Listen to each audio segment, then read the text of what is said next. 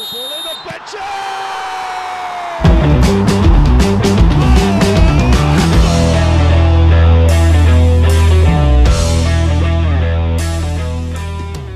Hello listeners എല്ലാവർക്കും God's own ഫുട്ബോളിന്റെ ഏറ്റവും പുതിയ എപ്പിസോഡിലേക്ക് സ്വാഗതം ഞങ്ങൾക്കറിയാം ഞങ്ങൾ വന്നിട്ട് കുറെ കാലമായി എന്താ പറയാ ഇന്റർനാഷണൽ ഐ എസ് എൽ അവസാനിച്ചു ഐ ലീഗ് അവസാനിച്ചു I S L Mumbai City കൊണ്ടുപോയി ഐ ലീഗ് ഗോകുലം കേരള വിജയിച്ചു. അതിനുശേഷം രണ്ട് ഫ്രണ്ട്ലീസ് ഉണ്ടായി ഇന്ത്യയുടെ ഫ്രണ്ട്ലീസ് ഒന്ന് ഒമാനെതിരെ നല്ലൊരു ഡ്രോ ഒക്കെ പിടിച്ചു നിന്നപ്പോൾ അതിന്റെ തൊട്ടടുത്ത കളി യു എക്കെതിരെ ആറ് പൂജ്യത്തിന് പരാജയപ്പെട്ടു. സോ ഒരുപാട് ഒരു സംഭവ ബഹുലമായ ഒരു മാർച്ചിന് ശേഷം എന്താ പറയാ നമ്മളും നമ്മുടെ പ്രൊഫഷണൽ ഡ്യൂട്ടീസിൽ നിന്നൊക്കെ ചെറിയൊരു ലീവ് എടുത്തിട്ട് നമ്മൾ ഇതാ ഓൺ ഫുട്ബോളിന് വേണ്ടി ഒരു ആഫ്റ്റർനൂൺ ചെലവഴിക്കുകയാണ്. സോ സോ യാ എല്ലാവർക്കും ഒന്നുകൂടെ welcome to God's own football latest episode Malayalam podcast തന്നെ. അപ്പൊ എന്തായാലും ഗോകുലം കേരളയാണ് ഐ ലീഗ് ജയിച്ചത്. ഗോകുലം കേരള ഈ വിജയ ഗോകുലം കേരളയുടെ ഈ വിജയത്തിന്റെ പിറകിൽ ഒരുപാട് ചരിത്രമുണ്ട്. എന്താ കേരളത്തിൽ നിന്ന് ആദ്യമായിട്ടാണ് ഒരു ടീം നാഷണൽ ഒരു ലീഗ് ജയിക്കുന്നത്. ഇതിനു മുമ്പ് കേരള പോലീസ് പിന്നെ അതുപോലെ എഫ് സി കൊച്ചിൻ ഗോകുലം കേരള തന്നെ കപ്പ് കുറെ കുറെ കപ്പ് ടൈറ്റിൽസ് വിജയിച്ചിട്ടുണ്ട്. എന്താ പറയുക കേരള പോലീസ് ഫെഡറേഷൻ കപ്പ് ജയിച്ചിട്ടുണ്ട്. അതിനുശേഷം ഡ്യൂറൻ കപ്പ് അടിച്ചു എഫ് സി കൊച്ചിനും. ഗോകുലം കേരള തന്നെ അടിച്ചു രണ്ട് മൂന്ന് വർഷങ്ങൾക്ക് മുന്നേ പക്ഷെ ആദ്യമായിട്ടാണ് ഒരു നാഷണൽ ലീഗ് ടൈറ്റിൽ കേരളത്തിലേക്ക് വരുന്നത്. സോ ഗോകുലം കേരള ആ രീതിയിൽ കേരള ഫുട്ബോളിനെ ഒരുപാട് എന്താ പറയാ അറ്റൻഷനിലോട്ട് എത്തിച്ചിട്ടുണ്ട്. വളരെ ഒരു ബ്രില്യൻ മൂവ്മെന്റ് ആണ് in fact for Kerala football so yeah ഇന്ന് നമ്മൾ ചർച്ച ചെയ്യാൻ പോകുന്നത് ഗോകുലം കേരളയുടെ രണ്ടായിരത്തി ഇരുപത് ഇരുപത്തി ഒന്ന് ഐ ലീഗ് സീസണെ പറ്റിയാണ്. അവരുടെ ഒരു പ്ലേയിങ് സ്റ്റൈൽ എങ്ങനെയാണ് അവർ മത്സരങ്ങൾ അപ്രോച്ച് ചെയ്തത്. അതുപോലെ എന്തൊക്കെ കാരണങ്ങൾ കാരണമാണ് അവർ വിജയിച്ചത്? ആ രീതിയിലുള്ള ടോപ്പിക്സ് ആണ് ആയിരിക്കും നമ്മൾ ഇന്ന് ഡിസ്കസ് ചെയ്യുക സോ ഇന്ന് നമ്മുടെ കൂടെ ഉള്ളത് നമ്മുടെ എന്താ പറയാ നമുക്ക് എല്ലാവർക്കും പരിചയമായി കഴിഞ്ഞു. നമ്മുടെ സ്വന്തം Krishnan bro and Gokul Mallu football fan so ആദ്യം നമുക്ക് കൃഷ്ണൻ ബ്രോയിലോട്ട് തന്നെ കിടക്കാം. ഗോകുലം കേരളയുടെ പ്രോഗ്രസ് വളരെ കീനായിട്ട് ഫോളോ ചെയ്ത ഒരാളാണ്. സോ നമുക്ക് ആദ്യം കൃഷ്ണൻ ബ്രോയുടെ അടുത്തേക്ക് തന്നെ പോകാം. ആ അപ്പൊ ഗോകുലം കേരള കപ്പടിച്ചു. അത് ഒരു വലിയ കാര്യം തന്നെയാണ്. കാരണം കേരളത്തിൽ ഏതാണ്ട് ഇരുപത്തഞ്ച് വർഷത്തിന് ശേഷമാണെന്നാണ് എനിക്ക് തോന്നുന്നത്. ശേഷം ശേഷം നമ്മളൊരു എന്താ പറയുക ഒരു നാഷണൽ ലീഗ് ജയിച്ചിരിക്കുകയാണ്.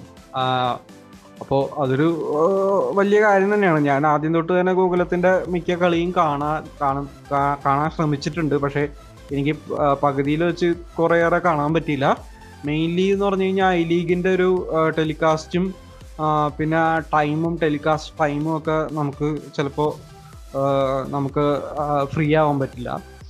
അതായത് രണ്ട് മണിക്കുള്ള കളികളും പിന്നെ ചിലപ്പോൾ അഞ്ച് മണിക്കൊക്കെ കളി വന്നു കഴിഞ്ഞാൽ നമുക്ക് അത് അങ്ങനെ കാണാൻ പറ്റ ചിലപ്പോൾ കാണാൻ പറ്റിയില്ല എന്ന് വരും. അപ്പോൾ എന്നാലും ഞാൻ ഹൈലൈറ്റ്സ് ഒക്കെ കാണാറുണ്ട്. അതൊക്കെ വെച്ച് നോക്ക് നോക്കുമ്പോൾ ഒരു അവർ ആദ്യം അവർ അത്ര ഒരു ബ്രില്യന്റ് ആയിട്ടല്ല തുടങ്ങിയത്. പക്ഷെ later on the season the started playing well mainly എന്ന് പറഞ്ഞാൽ പ്രീ സീസൺ ഫേവറേറ്റ്സ് ആയിരുന്നു ഗോകുലം. അതായത് ആ ഐ ലീഗിൽ ഐ ലീഗ് ഞങ്ങൾ തന്നെ പ്രീ സീസണ് മുമ്പൊരു അതായത് ഐ ലീഗിന്റെ ഒരു പോഡ്കാസ്റ്റ് ചെയ്തപ്പോൾ ഞങ്ങൾ പറഞ്ഞിട്ടുണ്ടായിരുന്നു. അതായത് ഗോകുലം അതായത് ഫിലിപ്പ് അഡ്ജയുടെ സൈനിങ് ഒക്കെ കഴിഞ്ഞപ്പോൾ ഞങ്ങൾ ചെയ്തിട്ടുണ്ടായിരുന്നു ഒരു പോഡ്കാസ്റ്റ് അപ്പോൾ അതിൽ തന്നെ ഞാൻ പറഞ്ഞിട്ടുണ്ടായിരുന്നു ഗോകുലം പ്രീ സീസൺ ഫേവറേറ്റ്സ് ആണ് കപ്പടിക്കാൻ. കാരണം ഇപ്പോൾ മെയിൻലി എന്ന് പറഞ്ഞു കഴിഞ്ഞാൽ മോഹൻ ബഗാനും ഈസ്റ്റ് ബംഗാളും ഐ എസ് എല്ലിലേക്ക് മൂവ് ചെയ്തതോടുകൂടി ആ, ഒരു ബഡ്ജറ്റ് ഒക്കെ വെച്ച് നോക്കുമ്പോൾ Gokulam is one of the favourites പിന്നെ അവരുടെ സൈനിങ്സിലും അത് കാണാമായിരുന്നു. ലൈക്ക് ഫിലിപ്പ് ആൻഡ്രി അഡ്ജ അവർ രണ്ടുപേരും നല്ല സ്ട്രൈക്ക് ഫോഴ്സ് ആയിരുന്നു.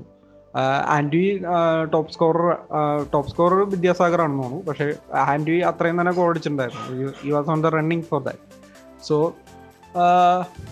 അവർ ഒരു അറ്റാക്കിംഗ് കളിയാണ് അനീഷ് കോച്ച് കളിച്ചുകൊണ്ടിരുന്നത് ലൈക്ക് ഫ്രം ദ സ്റ്റാർട്ട് എന്ന് പറഞ്ഞു ഡിഫൻസ് ഭയങ്കര ഓപ്പൺ ആയിരുന്നു. അത് ലാസ്റ്റും ഡിഫൻസ് ഭയങ്കര ഓപ്പൺ ആയിരുന്നു. എന്നാലും അവർ നിങ്ങൾ എത്ര അടിച്ചോ അതിന് കൂടുതൽ ഞങ്ങൾ അടിക്കും.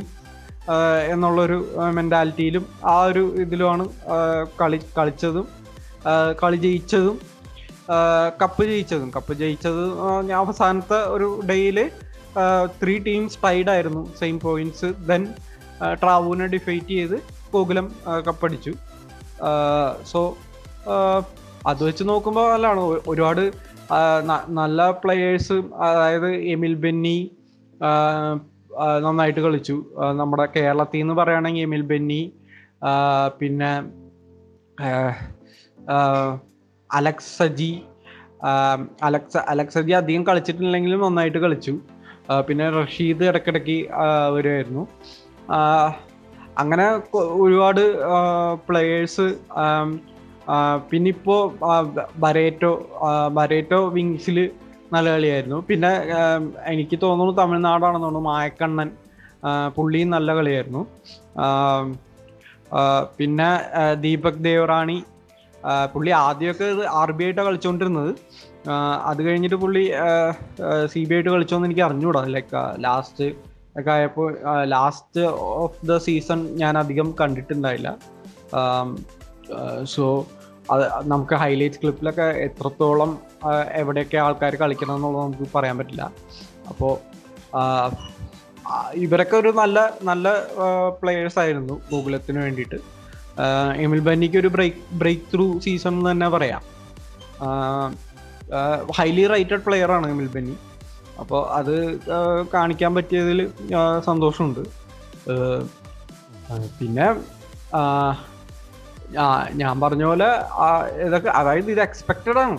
Like it's not a surprise like I expected Gokulam to ഞാൻ എക്സ്പെക്ട് ചെയ്തിരുന്നു Gokulam should be like last season we were expecting to win last season Gokulam അടിക്കുന്നതാണ് എല്ലാവരും വിചാരിച്ചുകൊണ്ടിരുന്നത് ലൈക്ക്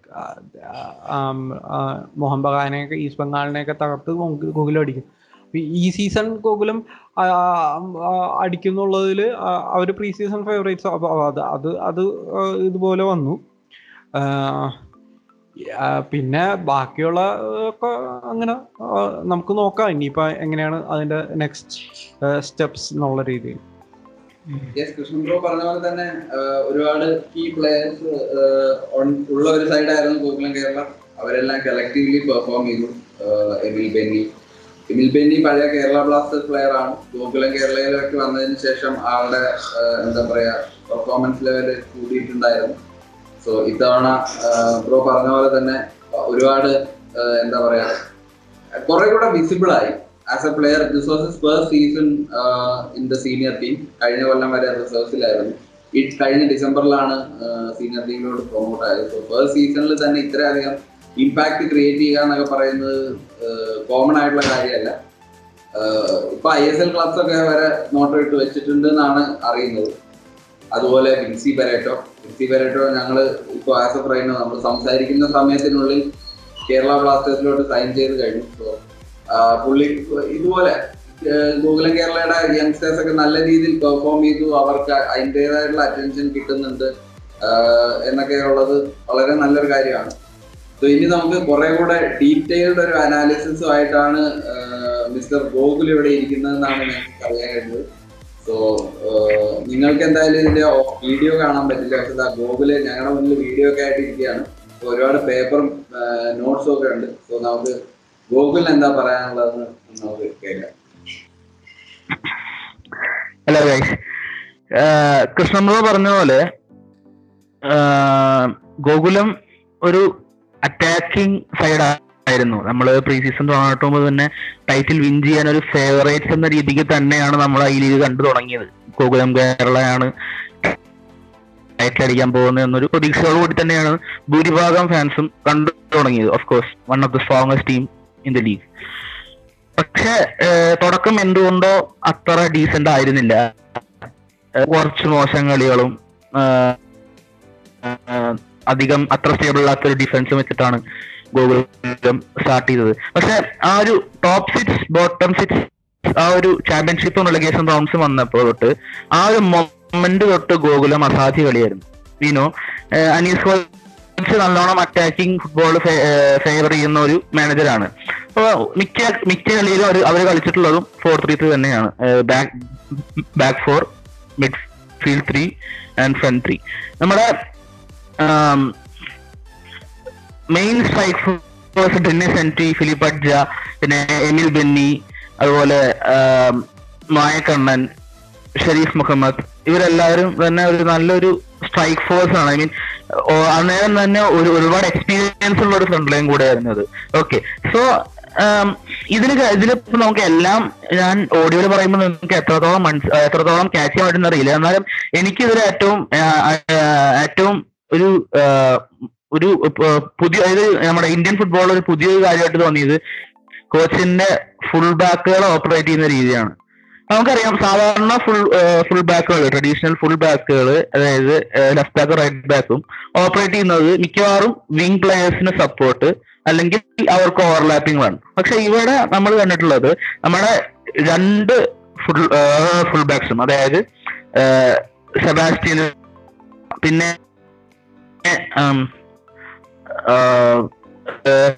നവോച്ചെ രണ്ടുപേരും ഇൻവേർട്ടഡ് വിങ് ബാക്സ് ആയിരുന്നു. അതായത് പരമാവധി മിഡ്ഫീൽഡ് ഓപ്പറേറ്റ് ചെയ്തിട്ടാണ് ഇവർ രണ്ടുപേരും അഡ്വാൻസ് ചെയ്തിരുന്നത്. അതിപ്പോ എമിൽ ബെന്നി ആയാലും അപ്പുറത്ത് അല്ലെങ്കിൽ മായക്കണ്ണൻ ആയാലും ഇവരെ സപ്പോർട്ട് ചെയ്തിട്ടാണ് മിക്ക സമയത്തും നമ്മുടെ ഫുൾ ബാക്സ് ഓപ്പറേറ്റ് ചെയ്യുന്നത്. ഇതുകൊണ്ട് ഉണ്ടായ ഒരു പ്ലസ് പോയിന്റ് ഞാൻ ഞാൻ കണ്ടത് എന്താന്ന് വെച്ചാൽ നമ്മുടെ വിങ്ങേഴ്സ് അതായത് ഫിലിപ്പ് അഡ്ജയോ അല്ലെങ്കിൽ വിൻസി വിൻസി ബരേട്ടയോ അല്ലെങ്കിൽ റൊണാൾഡ് സിംഗോ ഇവർ മൂന്ന് പേരും വൈഡ് പൊസിഷനുകളിൽ ഫ്രീ ആയിരുന്നു. കാരണം ഓഫ് കോഴ്സ് മിഡ്ഫീൽഡിൽ ആൾ കൂടുമ്പം ഓപ്പോസിറ്റ് ടീമുകൾ അതിനെ കോമ്പാക്ട് ചെയ്യും. അതായത് ന്യൂമറിക്കൽ ഒരു അഡ്വാന്റേജ് കിട്ടാതിരിക്കാൻ ഓപ്പോസിറ്റ് ടീമിന്റെ പ്ലെയേഴ്സും മിഡ്ഫീൽഡിലോട്ട് ഇറങ്ങി വരും. സോ എന്തുണ്ടാവും? നമ്മുടെ മിഡിൽ സ്പേസ് കൺജസ്റ്റഡ് ആവും പോപ്പുലർ ആവും. സോ ഒബ്വിയസ്ലി വിങ്ങുകൾ ഫ്രീ ആവും. അത് തന്നെയാണ് ഫിലിപ്പ് അഡ്ജയും അതുപോലെ തന്നെ മിൻസി ബെരട്ടോ റൊണാൾഡ് സിംഗ് പോലെയുള്ള പ്ലെയേഴ്സിന് ഏറ്റവും പ്ലസ് ആയിരുന്നത്. അവർക്ക് ഇഷ്ടം പോലെ ഓപ്പറേറ്റ് ചെയ്യാൻ സ്പേസ് ഉണ്ടായിരുന്നു. പിന്നെ ഈ ഒരു ക്യാമ്പയിനെ എടുത്തു പറയുന്ന കാലം എന്ന് പറയുന്നത് നേരത്തെ ബ്രോ പറഞ്ഞ പോലെ എമിൽ ബെന്നി തന്നെയാണ്.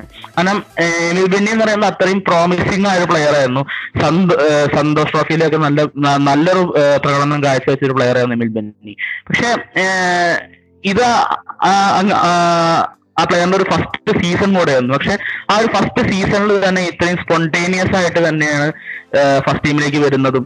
ഫസ്റ്റ് മേജർ സീസണിൽ തന്നെ ഒരു ടൈറ്റിൽ എന്ന് പറയുന്നത് it is it is a very super achievement in my words അതുപോലെ ഒരു അതുപോലെ തന്നെ Dennis Antwi a very good number nine നല്ല ഹോൾഡ് പ്ലേ നല്ല പാസിംഗ് റേഞ്ചുകൾ എല്ലാം ഉള്ള ഒരു നല്ലൊരു പ്ലെയർ തന്നെയാണ് ആന്റി.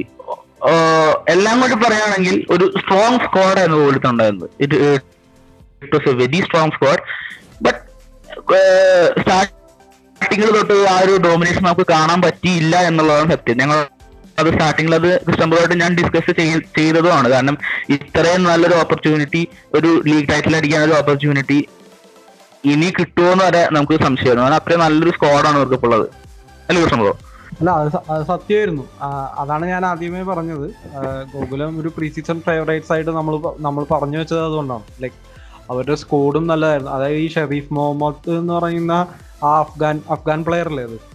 ആ അഫ്ഗാൻ അഫ്ഗാൻ പ്ലെയർ ഒരു ഡി എം ആണെങ്കിലും പുള്ളി ചെയ്തുകൊണ്ടിരുന്ന അതായത് ഫുട്ബോൾ ഇതിൽ ചെയ്തുകൊണ്ടിരുന്ന പറഞ്ഞാൽ പുള്ളി ബോൾ പ്രോഗ്രഷൻ ചെയ്യും. പുള്ളി ഗോൾ സ്കോർ ചെയ്യുന്നുണ്ടായിരുന്നു. പുള്ളി ഒരു ഷെരീഫ് മുഹമ്മദ് ഒരു നല്ല ഡി എൽ പി ആണ്. ഒരു deep line play playmaker ആണ്. അത് അവിടെ നമ്മൾ എടുത്ത് എടുത്തു പറയേണ്ടത് ഈ എമിൽ ബെന്നിക്ക് ഫ്രണ്ട് ഫോറിൽ ഇത്രയും സ്പേസും ഇത്ര ഒരു ശരിക്കും എമിൽ ബെന്നി ഒരു ഫ്രീ റോൾ ആയിരുന്നു. ഫ്രണ്ട് ത്രീയുടെ പിന്നിൽ ഹൊറിസോണ്ടലി ആയിട്ട് ട്രാൻസിഷൻ ചെയ്ത് കിടക്കുന്ന ഒരു പ്ലെയർ എമിൽ ബെന്നി അത് അത്രയും ഫ്രീ റോൾ ആ ഫ്രീ റോൾ ചെയ്യാൻ കാരണമായത് പിന്നിൽ ഷരീഫ് മുഹമ്മദും അതുപോലെ തന്നെ മായക്കണ്ണൻ നമ്മൾ എടുത്തുകൊണ്ട കാര്യമാണ്. മായക്കണ്ണൻ എന്ന് പറയുന്നത് നല്ല ഒരു എന്താ പറയാ ഓപ്പോസിറ്റ് ടീംസിന്റെ മൂവ്സ് ഇത്രയും സുഖമായിട്ട് ഒരു ഗെയിം റീഡിങ് കപ്പാസിറ്റി അങ്ങനെയുള്ള ഒരു നല്ലൊരു പ്ലെയർ ആയിരുന്നു മായക്കണ്ണൻ. ആ, പുള്ളി ഭയങ്കര ഭയങ്കര ഫിസിക്കലാണ് മിഡ്ഫീൽഡ് എനിക്ക് ഞാൻ ഐ എം ഒ ഗോലത്തിന്റെ ഏറ്റവും വലിയ കഴിവെന്ന് പറയുന്നത് അവരുടെ ഒരു ഡൈനാമിക് മിഡ്ഫീൽഡ് ആയിരുന്നു. ഫുൾ ഓഫ് എനർജി മയക്കണ്ണൻ എന്ന് പറഞ്ഞാൽ ആ ടീമിന്റെ എഞ്ചിനാണ് ഷരീഫ് ഷരീഫ് മുഹമ്മദ് നല്ലൊരു deep line playmaker Emil Benny free role ഇവരെ സപ്പോർട്ട് ചെയ്യാൻ ആ രണ്ട് ഫുൾ ബാക്സും ഇപ്പൊ അതന്നെ പറഞ്ഞു സെബാസ്റ്റ്യനെ ഇപ്പൊ തന്നെ ഒഡീഷ സൈൻ ചെയ്ത് കഴിഞ്ഞു. ഓക്കെ പുള്ളി എന്ന് പറയുന്നത് മിഡ്ഫീൽഡിൽ ഒരു ഒരു കാൻസലോ ടൈപ്പ് റോൾ എന്നൊക്കെ നമുക്ക് വേണമെങ്കിൽ പറയാം. അതായത് ഒരു നല്ലൊരു ബോൾ കമ്പോഷർ ക്ലോസ് സ്പേസുകളിൽ കാമായിട്ട് നിൽക്കും. നല്ല ഫസ്റ്റ് ടച്ച് നല്ലൊരു പാസിംഗ് റേഞ്ചും ഉണ്ട്. അപ്പൊ ഒരു പൊസിഷനിൽ മിഡ്ഫീൽഡിൽ വന്ന് കളിക്കാൻ പറ്റിയ പ്ലെയറാണ് സെബാസ്റ്റ്യൻ സോ എന്താണ് ഒരു എക്സ്ട്രാ മാനിന്റെ മിഡ്ഫീൽഡ് എന്ന് പറയുമ്പോൾ അറ്റാക്ക് ചെയ്യുമ്പോൾ we we have an extra person in the front attack ചെയ്യുമ്പോൾ ഒരു എക്സ്ട്രാ പ്ലെയർ വരും. സോ ആ ഒരു സപ്പോസ് ഒരു ഫ്രണ്ട് ഫൈവിന് കൊടുക്കാൻ പറ്റിയ ഏറ്റവും ബെസ്റ്റ് ബേസ് ആണ് എന്ത്? ഒരു നല്ലൊരു മിഡ്ഫീൽഡ് അത് ഗോളത്തിനുണ്ടായിരുന്നു അതുകൊണ്ട് തന്നെയാണ് അവരുടെ ഫ്രണ്ട് പ്ലെയേഴ്സ് അത്രയും ഡൈനാമിക് ആയിട്ട് കളിച്ചതും. ഇപ്പൊ കൃഷ്ണപ്ര പറഞ്ഞു അതായത് ഇവരൊരിക്കലും അയ്യമ്മോ ഇവർ ഡിഫൻസിനെക്കാട്ടും കൂടുതൽ അറ്റാക്കിലാണ് കോൺസെൻട്രേറ്റ് ചെയ്തിട്ടുള്ളത്. നിങ്ങൾ മൂന്നെണ്ണം അടിച്ചാൽ ഞങ്ങൾ നാലെണ്ണടിക്കും നിങ്ങൾ നാലെണ്ണടിച്ചാൽ ഞങ്ങൾ അഞ്ചെണ്ണം അടിക്കും. ആ ഒരു കൈൻഡ് ഓഫ് ഗെയിം ആയിരുന്നു ഗൗരവത്തിന്റെ ആ, അല്ല ഈ നമ്മൾ ഇപ്പൊ ഇവ നമ്മൾ തന്നെ പറഞ്ഞു ഇപ്പൊ ആദ്യത്തെ അതായത് ആദ്യം ആം, ആ, തുടങ്ങിയപ്പോ അത്ര ശരിയായില്ല എന്ന് പറഞ്ഞു. അപ്പൊ ആദ്യം ആദ്യം ഒരു അപ്രോച്ച് ഡിഫ് ചെറിയ ഡിഫറൻസ് ഉണ്ടായിരുന്നു. കാരണം ആദ്യം ടക്കിൻ ചെയ്തുകൊണ്ടിരുന്നത് മായക്കണ്ണനും പിന്നെ റഷീദും അല്ലെങ്കിൽ വിൻസി ബെറേറ്റോ ആരാണോ ലെഫ്റ്റി കളിക്കുന്നത് അവർ രണ്ടുപേരും ടക്കിൻ ചെയ്തിട്ട് നവോച്ചയും അപ്പോൾ അപ്പോ ആർ ബി കളിച്ചുകൊണ്ടിരുന്നത് ദീപക് ദേവറാണിയാണ്. ദീപക് ദേവറാണിയും ആണ് അറ്റാക്ക് ചെയ്ത് അതായത് ഓവർലാപ്പ് ചെയ്ത് ഒരു വിങ് ഫോർവേഡ് പോലെ അവർ കളിച്ചുകൊണ്ടിരുന്നത്. എന്നിട്ട് ഹൂവർ പ്ലേസ് അതായത് അഡ്ജ അഡ്ജ നടുവിലേക്ക് കയറും അങ്ങനെ ഒരു ഡബിൾ സ്ട്രൈക്ക് ആണ്. ആദ്യം ട്രൈ ചെയ്തത്. പക്ഷെ അത് അധികം വർക്കൗട്ട് ആവുന്നില്ല. അത് മാത്രമല്ല അത് ഡിഫെൻസീവിലി കുറച്ച് കൂടി പ്രശ്നങ്ങൾ. അതായത് ഹരി പറഞ്ഞ പോലെ റൗണ്ട് ഗ്ലാസ് പഞ്ചാബായിട്ട് ഫസ്റ്റ് കളി. അത് അവർ ജയിച്ച് ജയി ജയിച്ചോ ഡ്രോ പിടിച്ചോ? ഫോർ ത്രീ ജയിച്ചു ഫോർ ത്രീ ആ. എന്നിട്ട് ജയിച്ചു. ആ അപ്പൊ അതിൽ ആ ത്രീ വണ്ണിന് ബിഹൈൻഡ് ആ മെയിൻലി കാരണം എന്ന് വെച്ച് കഴിഞ്ഞാൽ കൗണ്ടർ അറ്റാക്കിംഗ് ഗോൾസ് ആയിരുന്നു. അതായത് റൗണ്ട് ക്ലാസ് പഞ്ചാബ് അടിച്ചത് മൊത്തം counter attacking goals round round class Punjab അടിച്ചത്. അപ്പോൾ അത് പുള്ളി നൈസായിട്ട് ഒന്ന് ചേഞ്ച് ചെയ്തിട്ടാണ് ഇപ്പോൾ ഗൂഗിൾ പറഞ്ഞ പോലെ ഇതിലേക്ക് മാറിയത്. ഇൻവേർട്ടഡ് വിങ് ബാക്സ് അതെ. അത് അതായത് കൃഷ്ണ ബ്രോ ഈ ഇൻവേർട്ടഡ് വിങ് ബാക്സ് എന്ന് പറഞ്ഞൊരു ഈ ഇൻവേർട്ടഡ് വിങ് ബാക്ക് സിസ്റ്റം കൊണ്ടുവരുന്നത് മാർസലോ ബി എൽ സി ആണ് പുള്ളിയുടെ famous three one three one three three അതിലാണ് പുള്ളിയാണ് ശരിക്കും ഇത് ഇത് കൊണ്ടുവരുന്നത്. പക്ഷെ ഇതിനെ ഇങ്ങനെ റെവല്യൂഷനൈസ് ചെയ്യുന്നത് ഓഫ് കോഴ്സ് പെപ് ഗാഡിയോളയാണ് പെപ് ഗാഡിയോടെ ഗാഡിയോളയുടെ ബയൺ മ്യൂണിക് ആണ് ശരിക്കും ആദ്യം ഒരു വിങ് വിങ് ബാക്സിനെ മിഡ്ഫീൽഡിൽ കൊടന്നിട്ട് വൈറ്റ് പ്ലെയേഴ്സിനെ കൊണ്ട് കാരണം ആ ആ സമയത്തെ ബയൺ മ്യൂണിക്കിന്റെ ഫുൾ ബാക്സ് എന്ന് പറയുന്നത് ഡേവിഡ് അലാബി ഫിലിപ്പ് ലാമും ആയിരുന്നു. വിംഗേഴ്സ് എന്ന് പറയുന്നത് ആര്യൻ റോബനും ഫ്രാങ്ക് റിബറി ആയിരുന്നു. സോ ഈ ഫ്രാങ്ക് റിവറിയും ആര്യൻ റോബനും എന്ന് പറയുന്നത് ഭയങ്കര ഡേഞ്ചറസ് ആയ വിംഗേഴ്സ് ആണ്. യൂത്ത് ഹേക്കിൻസ് എങ്ങനെ കളിപ്പിച്ചിരുന്നതെന്ന് വെച്ചാൽ ലാമും ആൽബിയും ലാമും അലാബിയും ഓവർലാപ്പ് ചെയ്തിട്ട് വിംഗേഴ്സ് അതായത് റോബനും റിബറിയും ഉള്ളിലേക്ക് വരാൻ ചെയ്തിരുന്നത് ഉള്ളിലേക്ക് ടച്ചും ചെയ്യും. പക്ഷെ ഗാഡിയോള വന്നിട്ട് ആ ഗാഡിയോള വന്നിട്ട് എന്താ ചെയ്യുന്നത് ഗാഡിയോള ക്രൂ ഒന്ന് സെന്റർ ഒരു ഹാഫ് ബാക്ക് ആക്കി. അതായത് ഒരു ഡി എം പൊസിഷനിലേക്ക് കൊടുന്നിട്ട് ഇവരെന്ത് ചെയ്തു? അലാബേനെയും ലാമിനെയും മിഡിലോട്ട് പ്രവേശിച്ചു ഓക്കെ അവരുടെ മുന്നിൽ രണ്ട് free number Mario Götze and Thomas Müller. Thomas മുള്ളറിന്റെ ഫ്രണ്ടിൽ ഈ ഫ്രീ ഫ്രീ എയ്റ്റ്സിന്റെ സെന്ററിലായിട്ട് മരിയോ മാൻസുക്കിച്ച് അറ്റത്ത് റിബറിയും റോബനും സോ ഇവർക്ക് എന്താ എന്താന്ന് വെച്ചാൽ ഒരു ത്രീ ടു ഫൈവ് പക്ഷെ അവിടെ ഒരു ബോട്ട്സ് ഉണ്ട്. ഈ ഈ രണ്ട് വിങ് ബാക്കുകളും മിഡിലേക്ക് വന്നിട്ട് ഒരു ബോട്ട്സ് ക്രിയേറ്റ് ചെയ്യുക അപ്പൊ ബോട്ട്സ് എന്ന് പറയുമ്പോൾ ഒന്ന് ഭയങ്കര കോമ്പാക്ട് ആയി ഡിഫെൻസീവ്ലി കോമ്പാക്ട് ആയി. പിന്നെ രണ്ടാമത്തെ കാര്യം ഓപ്പോസിഷൻ ടീമുകൾ കൗണ്ടർ അറ്റാക്കിന് വന്നു കഴിഞ്ഞാൽ ഓവർലാപ്പിംഗ് ഫുൾ ബാക്സ് ആണെങ്കിൽ കുറെ സ്പേസ് തിരിച്ച് റിക്കവർ ചെയ്യണം.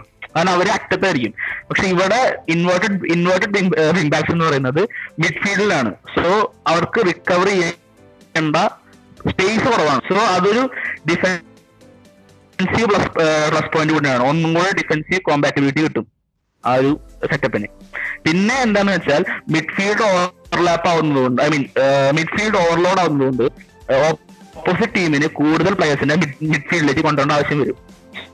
സോ വിങ്ങേഴ്സിന് പരമാവധി വരിക ഒരു പ്ലെയർ ആയിരിക്കും ഉണ്ടാവുക. ഡബിൾ ടീം ഉണ്ടാവില്ല. So one v one situation ആവും എപ്പോഴും വിങ്ങുകളുടെ വരിക. അതിൽ വിൻസി ബെറാറ്റ ആയാലും ഫിലിപ്പ് അഡ്ജ ആയാലും Philip Adjah one one v വണ്ണിൽ he is one of the best players in the league so അത് എനിക്ക് തോന്നുന്നു കോച്ച് കോച്ചിന്റെ പ്ലെയേഴ്സിന്റെ സ്ട്രെങ്ത് അനുസരിച്ചിട്ട് മാറിയതാണ്. പിന്നെ of course he had Naocha and Sebastian both are very good on the ball നല്ലോണം കാമാണ് close സ്പേസുകളിൽ സുഖമായിട്ട് ബോൾ എടുത്തുകൊണ്ട് വരാൻ പറ്റുന്ന പ്ലേയേഴ്സ് ആണ്. അതായത് പ്ലേയേഴ്സിന്റെ സ്ട്രെങ്ത് അനുസരിച്ചിട്ട് കോച്ച് കോച്ചിന്റെ കളിശൈലി മാറ്റിയപ്പോഴാണ് ആ- ആ- ആയിരിക്കണം ഗോലം കേരള പെട്ടെന്ന് ഒരു ഒരു ഡേഞ്ചറസ് സൈഡായി മാറിയത്. അതായത് ഒരു സ്ട്രോങ് സൈഡായിരുന്നു പക്ഷെ transition from a strong side to a dangerous explosive അത് ആ ഒരു ടാക്ടിക്കൽ ചേഞ്ചിന്റെ മാറ്റമായിരിക്കാം. അല്ല അത് അതുമായി നവോച്ച ആദ്യത്തിന് നവോച്ചയുടെ പ്രശ്നം എന്ന് പറഞ്ഞു കഴിഞ്ഞാൽ നവോച്ച ഇപ്പൊ ഗൂഗിൾ പറഞ്ഞ പോലെ തന്നെ ഒരു ഓവർലാപ്പിംഗ് ഫുട്ബോൾ ഫുൾ ബാക്ക് ആയിട്ട് നവോച്ച കളിച്ചുകൊണ്ടിരുന്നു. അപ്പൊ നവോച്ചയ്ക്ക് പ്രോബ്ലം എന്താണെന്ന് പറഞ്ഞാൽ നവോച്ച ട്രാക്ക് ബാക്ക് ചെയ്യുന്നതിൽ നവോച്ചയ്ക്ക് ഭയങ്കര പ്രശ്നമായിരുന്നു. കാരണം നവോച്ച ഡിഫെൻസീവ്ലി ഈസ് അത്രയ്ക്ക് ഗ്രേറ്റ് അല്ല എന്നാണ് എന്റെ ഒരു ഞാൻ ഇതുവരെ കണ്ടതിൽ എനിക്ക് തോന്നിയിട്ടുള്ളത്. He Naocha is good when he's playing up front like Naocha ball win ചെയ്യാനും അത് ക്രോസ് ചെയ്യാനും ഒക്കെ നവോച്ച ഗുഡാണ് പക്ഷേ നവോച്ച ട്രാക്ക് ബാക്ക് ചെയ്യും ഡിഫെൻഡ് ചെയ്യാനും നവോച്ചയ്ക്ക് ഇത്തിരി പ്രശ്നം ഉണ്ടായിരുന്നു. അപ്പൊ അതിന്റെയൊക്കെ ഒരു ഇതായിട്ടാണ് പുള്ളി ഇത് ചെയ്തത്. പിന്നെ വേറൊരു പ്രശ്നം എന്ന് പറഞ്ഞു കഴിഞ്ഞാൽ അവർക്കൊരു സി ബി ഇപ്പോ ഇതും ഇത്തിരി ഇതായിരുന്നു. കാരണം അവല ആദ്യം ഭയങ്കരമായിട്ട് സ്ട്രഗിൾ ചെയ്തു. അത് കഴിഞ്ഞിട്ട് മെച്ചപ്പെട്ടു. മെച്ചപ്പെട്ടു എന്ന് പറയാൻ പറ്റില്ല. ഈ പുള്ളി അവലിനെ ഒരു എന്താ പറയാ ഒരു പ്രൊട്ടക്റ്റീവ് ഇതുപോലെ വെച്ച് അവാലിനെ വെച്ച് പുള്ളി കൊണ്ടുപോയി. അന്ന് അത് കോച്ചിന് തന്നെ നമ്മൾ ക്രെഡിറ്റ് കൊടുക്കണം. കാരണം എനിക്ക് ഞാനിപ്പോഴും റേറ്റ് ചെയ്യാത്തൊരു പ്ലെയറാണ് പുള്ളി ആദ്യത്തെ ഇതിലൊക്കെ ഒരുപാട് പോയിന്റ്സ് മിസ്സായത് അവാലിന്റെ ഒരുപാട് മിസ്റ്റേക്സും ഇതൊക്കെ കൂടിയിട്ടാണ്. അപ്പോൾ അവസാനമായപ്പോൾ പുള്ളി ആ ഒരു ആ ഒരു ഫോർമേഷൻ സെറ്റപ്പ് തന്നെ it was like to protect Awal like പിന്നെ അവാൽ മിസ്സായപ്പോൾ പോലും നമ്മൾ കണ്ടത് ഷരീഫ് മുഹമ്മദ് ഇറങ്ങി സി ബി ആയിട്ട് കളിക്കുന്നതാണ്. അല്ലാതെ വേറൊരു സി ബി വന്നില്ല അവിടെ. ഞാൻ വിചാരിച്ചത് അലക്സ ജിയോ അങ്ങനെ ആരെങ്കിലും കയറി വരുന്നതാണ് ഞാൻ വന്നില്ല. ഷരീഫ് മുഹമ്മദ് ഇറങ്ങി സി ബി ആയിട്ട് കളിച്ചാണ്. അപ്പോൾ പുള്ളി അത് മനസ്സിലാക്കിയിട്ട് പുള്ളി ഷറീഫ് മുഹമ്മദിനെ ഒരു ഡീപ് പ്ലേയിങ് പ്ലേ മേക്കറും ഡ്രോപ്പ് ഔട്ട് ചെയ്ത് ഒരു ത്രീ മാൻ ബാക്കിലേക്ക് അതായത് ഈ ഇൻവേർട്ടഡ് വിങ് ബാക്സ് ഡി എമ്മിലേക്ക് വരുമ്പോൾ നമുക്ക് ഡി എം ആയിട്ടുള്ള ആൾക്ക് ഡ്രോപ്പ് ചെയ്യാം to build the ball from back so Sharif Muhammad ഒരു മെയിൻ പ്ലെയർ ആണ് ഈ ടീമിൽ തന്നെ. കാരണം പുള്ളി ബോൾ പ്രോഗ്രഷനിൽ പുള്ളി കഴിഞ്ഞിട്ട് ആ ലീഗിൽ വേറെ എന്ന് ഞാൻ പറയത്തുള്ളൂ. കാരണം പുള്ളി പുള്ളിക്ക് ഡ്രിബിൾ ചെയ്ത് ഫ്രണ്ടിലേക്ക് കയറാനും പറ്റും. പുള്ളിക്ക് ലോങ് ബോൾസ് പ്ലേ ചെയ്യാനും പറ്റും. സോ അത് ഭയങ്കര ഒരു അസറ്റായിരുന്നു പിന്നെ അത് മാത്രമല്ല പുള്ളിയും I think Deepak Devrani both are on free kick duties free kick corner അല്ല അതിലും നല്ല ഇതായിരുന്നു. അപ്പോൾ അതൊക്കെ കൊണ്ടാണ് അവർ കപ്പടിച്ചത് കാരണം ഡിസേർവ്ഡ് ആണ്. കാരണം അവർ അവ ബാക്കിയുള്ള സ്കോഡൊക്കെ വെച്ച് നോക്കുമ്പോൾ ഇവരുടെ സ്കോഡായിരുന്നു ഏറ്റവും നല്ല സ്കോഡ്. പിന്നെ നമ്മ കപ്പടിക്കും കപ്പടിക്കുമോ എന്നുള്ളൊരു പിന്നെ ഒരു ഒരു ഇമ്പ്രൂവ്മെന്റ് ഏരിയ പറയുകയാണെങ്കിൽ അതിപ്പോ ഞാൻ പറഞ്ഞു കഴിഞ്ഞാൽ ചിലപ്പോൾ അത് ഭയങ്കര ഒരു കോൺട്രവേഴ്സി ചെയ്യും എന്നാലും ഞാൻ പറയുകയാണെങ്കിൽ മേ ബി ഗോൾ കീപ്പറിനെ ചേഞ്ച് ചെയ്യണം. കാരണം ഉബൈദ് ഷോ ഷോർട്ട് സ്റ്റോപ്പിംഗ് ഒക്കെ സൂപ്പറാണ് എല്ലാം ഞാൻ സമ്മതിച്ചു. പക്ഷെ ഉബൈദിനെ ഇടയ്ക്ക് ഈ ഇംഗ്ലീഷിൽ ബ്രെയിൻ ഫെയ്ഡ് എന്നൊക്കെ പറയും. അപ്പൊ അതേപോലെ അതേപോലെ ഒരു സംഭവങ്ങളൊക്കെ ഉപയോഗിച്ച് ഇടയ്ക്ക് കാണിക്കാറുണ്ട്. ചിലപ്പോ ചാടി കയറി ഇറങ്ങിയൊക്കെ വരും. എന്തിനാ ഇറങ്ങി വരണമെന്ന് ആർക്കും അറിഞ്ഞൂടാ. എന്തിനാ കയറി പോകണമെന്ന് ആർക്കും അറിഞ്ഞൂടാ. പുള്ളി എന്തൊക്കെയോ കാണിക്കും. അപ്പൊ അതൊരു സ്റ്റെബിലിറ്റി ഉള്ള വേണമെങ്കിൽ ഒരു. ഗോൾ കീപ്പറിനെ കൊണ്ടുവരുന്നത് നല്ലതായിരിക്കും. ഗോകുലം കപ്പടിക്കുന്ന നമുക്ക് എല്ലാവർക്കും ഒരു സത്യം പറഞ്ഞാൽ ഫൈനൽ ബാറ്റ് ആയപ്പോഴേക്കും ഗോകുലം കപ്പടിക്കുന്ന ഒരു ഉള്ള ഇത് തന്നെയാണ് നമ്മളൊക്കെ ഇരുന്നിരുന്നത് എനിക്കിപ്പോ ഓർമ്മയുണ്ട് ഞാൻ ആ ഫൈനൽ മാച്ച് നടന്ന് കളി നടക്കുമ്പോൾ ഞാനും ഹരി ഹരി ബ്രോയും കൂടിയുള്ള മഹാരാജാസ് ഗ്രൗണ്ടിൽ കെ പി എൽ കാണാണ് കേരള ബ്ലാസ്റ്റേഴ്സ് റിസർവ്സും പിന്നെ ബ്ലാസ്റ്റേഴ്സ് റിസർവ്സും പിന്നെ ആരായിരുന്നു? M M A academy academy മാറത്തനേഷൻസ് ആയിരുന്നില്ലേ? അപ്പുറത്തെ ഹരി ബ്രോ? ആ എം എ അക്കാദമിയും കൂടെയുള്ള കളി ഞങ്ങളുടെ കാണാം അവിടെ സ്റ്റേഡിയത്തിൽ അപ്പൊ നമ്മൾ ഓരോ സമയവും അങ്ങനെ ഫീഡ് പോയിക്കൊണ്ടിരിക്കുകയാണ് ഗോൾഡ് ഡിസേർവ് അറിയാൻ. അപ്പോഴാണ് ട്രാവ് ഫസ്റ്റ് ഗോൾ പിന്നെ അപ്പൊ തന്നെ പിന്നെ പിന്നെ നമ്മൾ ആ കെ പി എൽ കണ്ടോണ്ടിരുന്നു. തിരിച്ചു വരുമ്പോ ഞാൻ മെട്രോയിൽ ഇരുന്നിട്ടാണ് ബാക്കി കളി കാണുന്നത്. തിരിച്ച് വരാൻ. ബാക്കി കളി കാണുമ്പോഴാണ് ഗോൾ ഒരു ഗോൾ വീണു പിന്നെ ചറ ഗോൾ ഓ അത് ഭയങ്കര സീരിയസ് ആണ്. നമ്മൾ ആദ്യത്തെ ഫസ്റ്റ് ഹാഫ് ഒക്കെ ഫുൾ അവർ ഡോമിനേറ്റ് ചെയ്തിട്ട് നമ്മൾ ഒരു മൂന്ന് ഗോൾ കയറി നാല് ഒന്നിന് കളിയും ജയിച്ചു. ഇതായിരുന്നത് ബ്രോ നിങ്ങൾ കളിയുന്നത് കണ്ടപ്പോ? ഗോ- അല്ല ഗോകുല സമയമാകുമ്പോഴേക്ക് സ്റ്റേഡിയം വിട്ടല്ലോ. ആ അമ്മ- ആ കളി കഴിയുമ്പോ നമ്മൾ സ്റ്റേഡിയം വിട്ടു. ഞാൻ കളിയായിരുന്നു മെട്രോ എന്നിട്ട് ബാക്കിയുള്ളത്? ഞാൻ എപ്പോഴും സ്റ്റേഡിയത്തിൽ ഉണ്ടായിരുന്നു അവിടെ കേരള ബ്ലാസ്റ്റേഴ്സിന്റെ റിസേർവ്സ് വളരെ ക്ലോസ് ആയിട്ട് കളി ഫോളോ ചെയ്തോണ്ടിരിക്കുകയായിരുന്നു. അവർ എന്താ പറയാ ഈ റൈവലറിയുടെ കാര്യമൊക്കെ നമുക്കറിയാലോ. പെട്ടെന്ന് അവർ ഒന്നേ പൂജ്യം ട്രാവൽ ലീഡ് ചെയ്ത് നിൽക്കുന്ന സമയത്ത് അത്യാവശ്യം ഹാപ്പി ക്യാമ്പായിരുന്നു പിന്നെ അങ്ങോട്ട് കോമ്പിലും ഗോൾ അടിച്ചപ്പോ മൂട് മാറി. എനിക്ക് ഫുള്ളായിട്ട് കാണാൻ പറ്റില്ല ഞാൻ പുറത്ത് കുറച്ച് പുറത്ത് പോവാൻ നിൽക്കായിരുന്നു അപ്പൊ ഞാൻ ഞാൻ ആദ്യമൊക്കെ കണ്ടോണ്ട് അപ്പൊ ആൻബി ആൻബി കളിക്കണ കണ്ടിട്ട് നമ്മുടെ ഷൈജു ദാമോദരൻ പുള്ളിയുടെ മിഡിൽ നെയിം ഒക്കെ പറഞ്ഞിട്ട് തകർക്കണ്ടായിരുന്നു. ഞാൻ ഇത് ഇവർ പുതിയ സൈനിങ്ങിനെങ്ങാണ് സൈൻ ചെയ്തത് ഇത് അങ്ങേര് ആരെ കുറിച്ചാണ് ഈ പറയണത് പറഞ്ഞ അവസാനം ഞാൻ ആൻവിനെ ഗൂഗിൾ സെർച്ച് ചെയ്താണ് പുള്ളിയുടെ മിഡിൽ നെയിം വേറെന്തോ ആണെന്ന് മനസ്സിലായത് അഗ്ഗാരെ അഗ്ഗാരെ എന്നൊക്കെ പറയണ്ടത്. ഞാൻ പുതിയ സൈനിങ് വന്നോ? ഫൈനലിന് വേണ്ടിട്ട് പിന്നീട് ഞാൻ മനസ്സിലായതോ? ആൻവിയുടെ മിഡിൽ നെയിം ആണ് ഇങ്ങനെ ഈ ഒച്ചപ്പാടും ബഹളം എടുത്ത് പറയണമെന്നുള്ളത് അഗ്വേറോ. എന്ന് പറയുന്ന പോലെ. അവൻ ഈ ട്വന്റി ഫോർ ലൈവിൽ ഞാൻ ആദ്യമായിട്ടോ ഞാൻ ഫേസ്ബുക്കിലാണ് കാണാറ്. അവർ ആൻഡി ആൻവി എന്നാ പറയാറ്. എല്ലാരും ആൻവി എന്നാ പറയാറ്. ഇങ്ങേര് മാത്രം അഗ്ഗാരെ എന്നൊക്കെ പറഞ്ഞു ഞാൻ പുതിയ സൈനിങ് വന്നു. ഇനി സിറ്റിന്ന് അഗ്വേരയിലോ കൊണ്ടുവന്നു? ദൈവമേ റഷീദ് അവരുടെ ഒരു ഒരു ബ്രില്യൻ പ്ലെയർ തന്നെയായിരുന്നു. ലൈക്ക് സബിനും ഒക്കെ ആയിട്ട് വന്നിട്ട് റഷീദിന് ഒരുപാട് ഫസ്റ്റ് ഇലവൻ ചാൻസ് കിട്ടിയിട്ടില്ല. റഷീദിന് ഇതിന് ആ പുള്ളി ആ വിങ്ങിൽ ഭയങ്കരമായിട്ട് അതായത് പിന്നെ Jithin M S. Jithin M S ഒരു ഒരു കളി പോലും സ്റ്റാർട്ട് ചെയ്തില്ല എന്നാണ് എന്റെ ഒരു ഇത്. അതായത് എല്ലാം വിങ് സബായിട്ടാണ് വന്നത് അതേപോലെ വേറെ പറയുകയാണെങ്കിൽ വേറെ അലക്സജി അലക്സജി ആദ്യമൊക്കെ കളിച്ചപ്പോൾ ബ്രില്യന്റ് ആയിരുന്നു. പിന്നെ അത് കഴിഞ്ഞിട്ട് പുള്ളിയെ കുറച്ച് കളിയിൽ കണ്ടില്ല. കുറച്ച് കളിയിലല്ല മെയിൻലി കുറച്ച് കളി. പിന്നെ അവസാനം സബൊക്കെ ആയിട്ട് ഒരുപാട് സബ് അപ്പിയറൻസ് ഈ വിങ് വിങ്ങേഴ്സിനെ പുള്ളി ഭയങ്കരമായിട്ട് റൊട്ടേറ്റ് ചെയ്യും. അതായത് വിൻസി ബരേറ്റോ റഷീദ് ആ, മായക്ക റൊണാൾഡോ. ഉം, പിന്നെ പിന്നെ ജിതിൻ ജിതിൻ. അപ്പൊ റൊണാൾഡോ റൊണാൾഡോ. ആരാണ് മെയിൻ ആയിട്ട് കളിക്കുക എന്നുള്ളത് നമുക്ക് പറയാൻ പറ്റില്ല. അങ്ങനത്തെ ഒരു സിറ്റുവേഷൻ ആയിരുന്നു. For the K B S C fans listening to this നിങ്ങൾക്ക് കിട്ടാൻ പോകുന്നത് ഒരു നല്ല dynamic and pacy വിങ്ങറാണ് Vincy Barretto he raw talent നല്ല പേസ് ഉണ്ട് നല്ല കമ്പോസ്റ്റ് ആണ് നല്ല പാസുകൾ വരും. A player to be excited for നല്ല അടിപൊളി പ്ലെയർ ആണ് വരാൻ പോകുന്നത് എനിക്ക് തോന്നുന്നു രാഹുൽ കെ പിയും വിൻസി ബേറ്റയും കൂടെ ആ ഒരു റൈറ്റിംഗിൽ ഒരു നല്ലൊരു കോമ്പറ്റീഷൻ വരണം. അപ്പോഴേ രണ്ടാളും പെർഫെക്റ്റ് ആയിട്ട് പുറത്തോട്ട് വരും. അല്ല ഞാ- ഞാ- ഞാനിത് ഹരി ട്വീറ്റ് ഇട്ടപ്പോൾ തന്നെ ഞാൻ ട്വീറ്റ് ഇട്ടിട്ടുണ്ടായിരുന്നു ഞാൻ പറഞ്ഞു like he's a raw talent like pace pace സൂപ്പറാണ്. അതായത് ആദ്യത്തെ ഒരു രണ്ട് മൂന്ന് കളിയിൽ ഗോകുലത്തിന്റെ man of the match Vincy Barretto ആയിരുന്നു. ലൈക്ക് അത്രയ്ക്ക് നന്നായിട്ട് കളിച്ച കളിച്ച പ്ലെയറാണ് പിന്നെ പെഡിഗ്രി പെഡിഗ്രി എന്ന് പറഞ്ഞാൽ F C Goa F C Goa അക്കാഡമിയാണ്. അപ്പൊ പിന്നെ അതിന്റെതായ ഒരു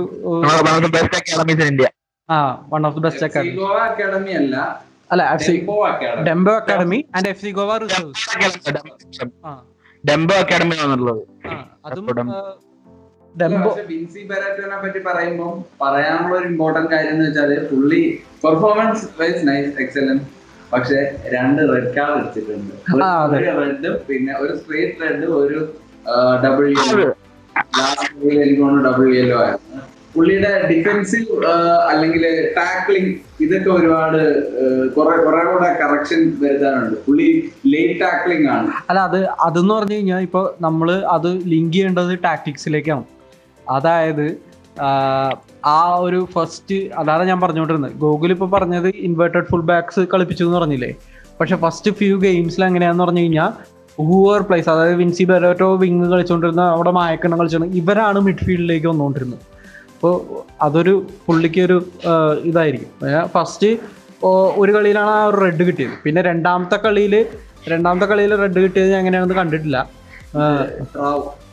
ഫൈനൽ കളിയിലാണ്. രണ്ട് ചാലഞ്ച് രണ്ടും ലേറ്റ് ആ. അല്ല അത് പിന്നെ മെയിൻലി മെയിൻലി പ്രശ്നം എന്ന് പറഞ്ഞു കഴിഞ്ഞാൽ നമ്മൾ അതായത് ഐ ലീഗ് കളിക്കുന്നതും ഐ എസ് ലീഗ് കളിക്കുന്നതും തമ്മിലുള്ള ഡിഫറൻസ് ഉണ്ട്. ഐ എസ് എല്ലിലേക്ക് സ്റ്റെപ്പ് അപ്പ് ചെയ്യുമ്പോൾ ആ ഒരു സ്പേസ് കിട്ടില്ല. ആ ഒരു ടൈം കിട്ടില്ല. ബോൾ വെച്ചിട്ട് ഇതാവുമ്പോൾ പിന്നെ പേസ് ഉണ്ട്. പേസ് ഉള്ളതുകൊണ്ട് പേസ് ഉണ്ടെങ്കിൽ നമുക്ക് ഏത് സ്ഥലത്തും ഏത് ലെവലിലേക്കും ഒരു പോകാനുള്ള ഒരു ഓപ്പൺ ഡോറാണ് അത് കഴിഞ്ഞിട്ട് പിന്നെ അവിടെ പോയിട്ട് എങ്ങനെ ഇമ്പ്രൂവ് ചെയ്യുന്നു എന്നുള്ളതിലാണ് ഇതിരിക്കുന്നത്. കാരണം ഐ എസ് എല്ലിൽ വരുമ്പോൾ പ്രശ്നം എന്ന് പറഞ്ഞു കഴിഞ്ഞാൽ ടെമ്പോ വ്യത്യാസം വരും. അതായത് ഗെയിമിന്റെ സ്പീഡ് സ്പീഡ് ഇൻ വിച്ച് പിന്നെ പ്രത്യേകിച്ച് പ്ര- പ്രത്യേകിച്ച് പിന്നെ കളിക്കുന്നത് കെ ബി എസ് സിക്ക് വേണ്ടിയിട്ടാണ്. അപ്പൊ ഒരു ഫാൻ പ്രഷർ ഉണ്ടാവും നല്ലോണം. ഫാൻ പ്രഷർ അത്രയും ഹംഗ്രി ഫാൻസ് ആണ്. ഫാൻ പ്രഷർ നല്ലോണം ഉണ്ടാവും. അതൊക്കെ മെന്റാലിറ്റി വേണം നല്ല മെന്റാലിറ്റി വേണം. മെന്റലി മെന്റാലിറ്റി സ്ട്രോങ് ആയിരിക്കണം. അത് മാത്രമല്ല നമ്മൾ ഈ കാണാറുണ്ട്. അല്ലാതെ ഈ ഐ ഐ ലീഗിൽ നിന്ന് ഐ എസ് എല്ലിലേക്ക് വരുന്ന പ്ലേയേഴ്സിന് ചില അതായത് അറ്റാക്കിംഗ് പ്ലേയേഴ്സും ഡിഫെൻസീവ് നോക്കുമ്പോൾ ദേ ക്യാൻ ലൈക്ക് പെട്ടെന്ന് അഡാപ്റ്റ് അഡാപ്റ്റ് ചെയ്യാറുണ്ട്. ലൈക്ക് സന്ദീപ് നമ്മൾ ഒരുപാട്. എക്സാമ്പിൾ കാണുന്നുണ്ട് അറ്റാക്കിംഗ് പ്ലേയേഴ്സിന് ഒരു ഒരു സീസൺ എങ്കിലും എടുക്കും. ലൈക്ക് ഇപ്പൊ കഴിഞ്ഞ വർഷം കെ ബി എഫ് സിയുടെ ഒരു പ്ലെയറിനെ തന്നെ ഞാൻ എക്സാമ്പിൾ ആയിട്ട് പറയാം. ഋത്തിക് ദാസ് പുള്ളി റിയൽ കാശ്മീരിൽ നിന്ന് വന്നതാണ്. പുള്ളി ഇത് അപ്പോൾ ഐ എക്സ്പെ നല്ല പ്ലെയറാണ് പക്ഷെ കഴിഞ്ഞ വർഷം വലിയതായിട്ടൊന്നും ചാൻസ് കിട്ടിയില്ല. ഒന്ന് രണ്ട് കളി കഴിഞ്ഞപ്പോഴേക്കും ഫാൻസ് റൈറ്റ് ഓഫ് ചെയ്തു. പക്ഷേ മേ ബി നെക്സ്റ്റ് സീസൺ പുള്ളി കുറച്ചും കൂടി നല്ല കളി കാണും. കാരണം എന്ന് പറഞ്ഞു കഴിഞ്ഞാൽ ഈ ഐ ലീഗിൽ നിന്ന് ഐ എസ് എല്ലിലേക്ക് അറ്റാക്കിംഗ് പ്ലെയേഴ്സ് വന്ന് സ്റ്റെപ്പ് അപ്പ് ചെയ്യുമ്പോൾ അതൊരു വലിയ സെറ്റ് സ്റ്റെപ്പ് അപ്പാണ് കാരണം അവർക്ക് അവർക്കെന്ന് പറഞ്ഞു കഴിഞ്ഞാൽ ഈ പ്രസ്സിങ് ഉള്ളതുകൊണ്ട് അതായത് ഈ ടെമ്പോ കൂടുതലായതുകൊണ്ട് ആ ടൈം കിട്ടില്ല. അതാണ് ഈ അർജുൻ ജയരാജിനൊക്കെ പറ്റിയത്. അർജുൻ ജയരാജ് ഐ ലീഗിൽ ഭയങ്കരമായിട്ട് തിളങ്ങിയിട്ടാണ് നമുക്ക് കേരള ബ്ലാസ്റ്റേഴ്സിന് വേണ്ടി അധികം കളി കളിക്കാൻ പറ്റിയില്ല. പക്ഷെ എന്നാൽ എന്നിട്ടാണ് അവിടേക്ക് വന്നത്. അവിടെ വരുമ്പോൾ എന്ന് പറഞ്ഞു കഴിഞ്ഞാൽ നമുക്ക് ആ ബോൾ കിട്ടിയിട്ട് നമുക്ക് ആ ഡിസിഷൻ മേക്കിങ്ങിനുള്ള ടൈം പെട്ടെന്ന് കിട്ടില്ല. അതിനു മുമ്പ് അവിടെ പ്ലേ നടന്നു. അല്ലെങ്കിൽ ടാക്കിൾ വരും. അല്ലെങ്കിൽ ബോൾ സ്റ്റീൽ ചെയ്യും. അപ്പോൾ ആ ആ ടൈം അതൊരു അഡ്ജസ്റ്റ് ചെയ്യാൻ വേണ്ടി അതിന്റെ ഒരു അഡ്ജസ്റ്റിംഗ് ഫാക്ടർ അതിന് കുറച്ച് പേഷ്യൻസ് വേണം. അതാണ് ഐ ലീഗിൽ നിന്ന് നമ്മൾ മേജർ സൈൻ ചെയ്യുമ്പോൾ ഇത് ഡിഫെൻസീവിൽ ഓക്കെയാണ് കാരണം ഞാൻ ഡിഫെൻസീവിൽ എല്ലാവരും പെട്ടെന്ന് അഡാപ്റ്റ് ചെയ്യുന്നതാണ് ഞാൻ കണ്ടിട്ടുള്ളത്. കാരണം പക്ഷേ അറ്റാക്കിംഗ് വൈസും ഒരു മിഡ്ഫീൽഡ് ആ ഇതിലൊക്കെ ഒരു ഒരു സീസണൊക്കെ എടുക്കും. അപ്പോൾ മെയിൻലി എന്ന് പറഞ്ഞു കഴിഞ്ഞാൽ ഇതിപ്പോൾ രാഹുൽ കെ പിക്ക് ഒരു പുള്ളിയൊരു പുള്ളി ഒരു ഇതായിട്ടാണ് സൈൻ ചെയ്തേക്കുന്നതാണ് എന്റെ ഒരു ഇത്. കോമ്പറ്റീഷനായിട്ട് പിന്നെ ആ.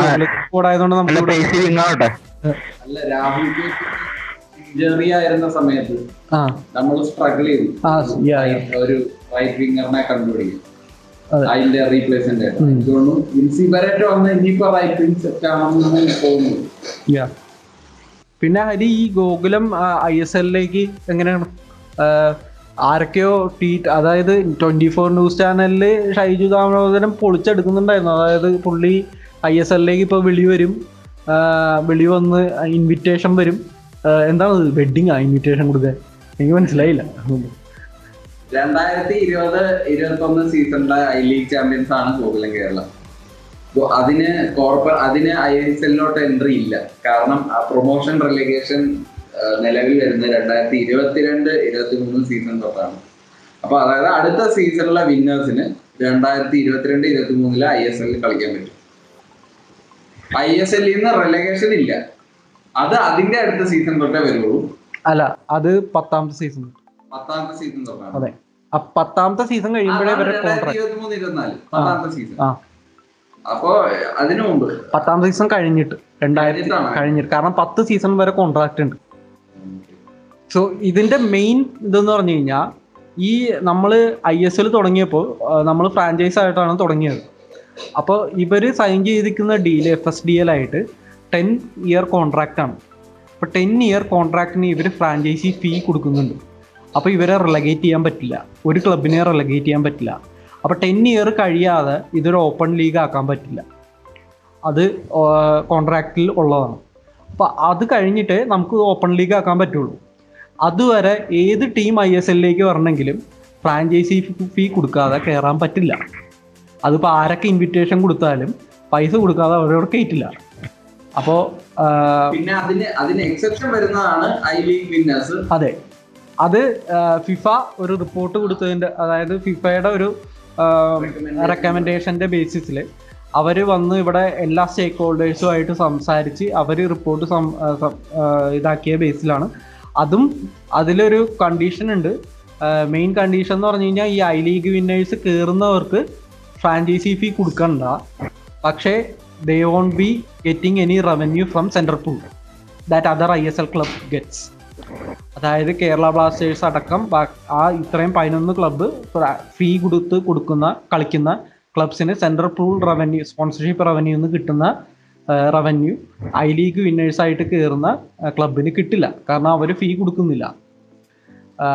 Until the ten year after the ten year എന്താണെന്നുള്ളത് നമ്മളെല്ലാവരും നോക്കിക്കൊണ്ടിരിക്കുകയാണ്. അത് നമുക്ക് അറിഞ്ഞൂടാ ഒരു ഫൈനൽ ഡിസിഷൻ വന്നിട്ടില്ല. അത് എങ്ങനെയാണ് ലീഗ് എങ്ങനെയാണ് F S D L continue ചെയ്യോ അതൊക്കെ നമ്മൾ നോക്കിക്കൊണ്ടിരിക്കുകയാണ്. അതിന്റെ അപ്ഡേറ്റ്സ് അതിന്റെ നമ്മൾ പറയുന്നതാണ്. പിന്നെ ഞാൻ ഇന്നലെ ഒരു പോസ്റ്റ് കണ്ടു. അതായത് പ്രവീൺ സാറ് തന്നെ പറഞ്ഞിട്ടുണ്ടായിരുന്നു. അതായത് പുള്ളി ആ ഫീ കൊടുത്ത് കയറില്ല പുള്ളി പ്രൊമോഷൻ അടിച്ചേ കയറുള്ളൂ എന്നാണ് പുള്ളി പറഞ്ഞേക്കുന്നത് അപ്പോൾ ഗോകുലം എന്തായാലും ഐ ലീഗിൽ തന്നെ കളിക്കും അടുത്ത കൊല്ലവും. ഇപ്രാവശ്യം ചാമ്പ്യൻസ് ആയതുകൊണ്ട് അടുത്ത പ്രാവശ്യം ഫേവറേറ്റ്സ് തന്നെയാണ്. പിന്നെ എഫ് സി കപ്പും കളിക്കും. അതാണ് ഏറ്റവും വലിയ കാര്യം. അതാണ് ഏഷ്യൻ എക്സ്പീരിയൻസ് പ്ലേയേഴ്സ് കിട്ടട്ടെ ഏഷ്യൻ എക്സ്പീരിയൻസ് അല്ലേ ഫ്രാഞ്ചൈസ് ഫീ എന്ന് പറയുന്നത് എനിക്ക് തോന്നുന്നു പതിനഞ്ച് ക്രോറോ അങ്ങനെ എന്തോ ആണ്. അതെ പതിനഞ്ച് പി സി പ്രവീൺ സാർ കഴിഞ്ഞ ദിവസം പറഞ്ഞായിരുന്നു. പബ്ലിക്ലി പറഞ്ഞിരുന്നു. ഫ്രാഞ്ചൈസ് ഫീ കൊടുത്ത് ഐ എസ് എല്ലിൽ കളിക്കാൻ താല്പര്യമില്ല. അടുത്ത ഈ കൊല്ലം എന്തായാലും ഐ ലീഗ് ജയിച്ചിട്ട് ക്ലബിന്റെ ഒബ്ജക്റ്റീവ് എന്ന് പറയുന്ന ഐ ലീഗ് ടൈറ്റിൽ ഡിഫെൻഡ് ചെയ്യുക.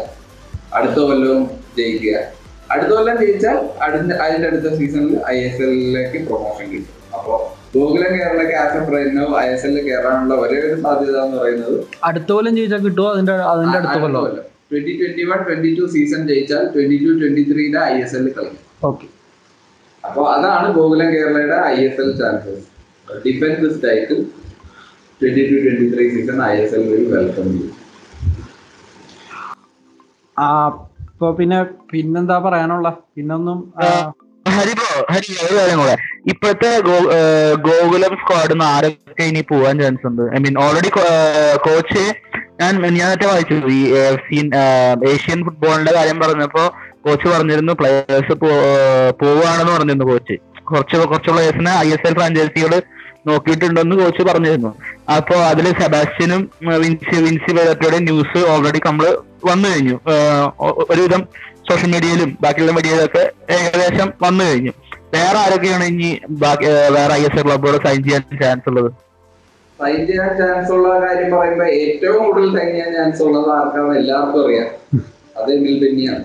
ഇല്ല എമിൽ ബെന്നി ഒരുപാട് ഇൻട്രസ്റ്റ് ക്രിയേറ്റ് ചെയ്തിട്ടുണ്ടെന്ന് കേട്ടു. എമിൽ ബെന്നി ഒരുപാട് ഇൻട്രസ്റ്റ് ക്രിയേറ്റ് ചെയ്തിട്ടുണ്ട്. അപ്പൊ പക്ഷെ എമിൽ ബെന്നി തന്നെ പേഴ്സണലി എന്നോട് ഒരിക്കൽ പറഞ്ഞത് ആൾ ഗോകുലം കേരള തൽക്കാലം വിടുന്നില്ല എന്നാണ്. ഇത് എന്നോട് എമിൽ ബെന്നി പറഞ്ഞ വാക്കാണ്. വാക്കാണ് എപ്പോഴാണെങ്കിലും മാറും എനിക്ക് ഞാൻ ഗോകുലംകാരെ തെറിയർ ചെയ്തു പക്ഷെ ഞാൻ എനിക്ക് കാണുന്ന ഒരു ഒരു ട്രാൻസ്ഫർ എന്ന് പറഞ്ഞു കഴിഞ്ഞാൽ Emil Benny to F C Goa. F C ഗോവയ്ക്ക് means F C Goa ചെയ്യുന്ന ട്രാൻസ്ഫർ ആണ് എഫ് സി ഗോവ ഇങ്ങനെ നോക്കി വെച്ച് ചെയ്യുന്ന ട്രാൻസ്ഫേഴ്സ് ആണത്. Emil Benny to F C Goa കേട്ട് കഴിഞ്ഞാൽ ആരും പേടിക്കണ്ട. അത് കറക്റ്റ് ആയിരിക്കുള്ളൂ. കാരണം അത്രയ്ക്ക് നന്നായിട്ട് സ്കൗട്ട് ചെയ്ത് സൈൻ ചെയ്യുന്ന ഒരു ടീമാണ് എഫ് സി ഗോവ. അപ്പോൾ അത് മേ ബി ഈ സീസൺ സംഭവിക്കില്ലായിരിക്കും. പക്ഷെ ചിലപ്പോൾ അടുത്ത സീസൺ സംഭവിക്കും. അവന് ഇപ്പൊ വന്നാലും നമുക്കൊന്നും പറയാൻ പറ്റില്ല. അത്രയും ടാലന്റ് ആയിട്ടുള്ള ഒരു പ്ലെയർ ആണ്.